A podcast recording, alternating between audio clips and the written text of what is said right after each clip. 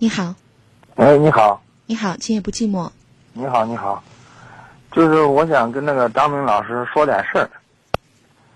就是你看，我是零八年五月份经朋友，就是一个朋友，就是媒人介绍的吧，认识一个人，认识一个朋友，认识一个朋友呢，就是我们谈了谈了五月份认识的，谈到二零零九年的时候，我们四月份结的婚。现在就是结完婚以后呢，是经常不回来，因为他工作吧，我也知道，经常不回来，我也知道，也能理解。就是打电话，现在打电话老是说瞎话。给他打电话，他说哪儿在哪儿了，也不说，他也没回他妈那儿。他在市里边租的有房嘛，这家里也不回。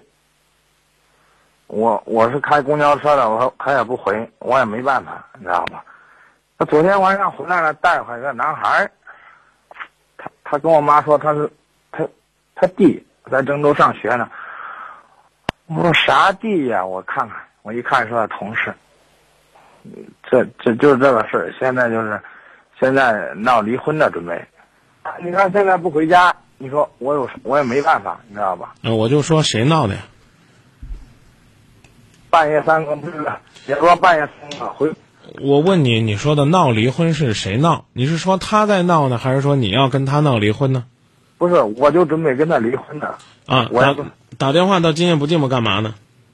就是我跟他，这件事就是啥？他说我结婚那个这个啥呀？这个财产我分财产。我说我干了一年了，你一分钱没把家里交，你分啥财产？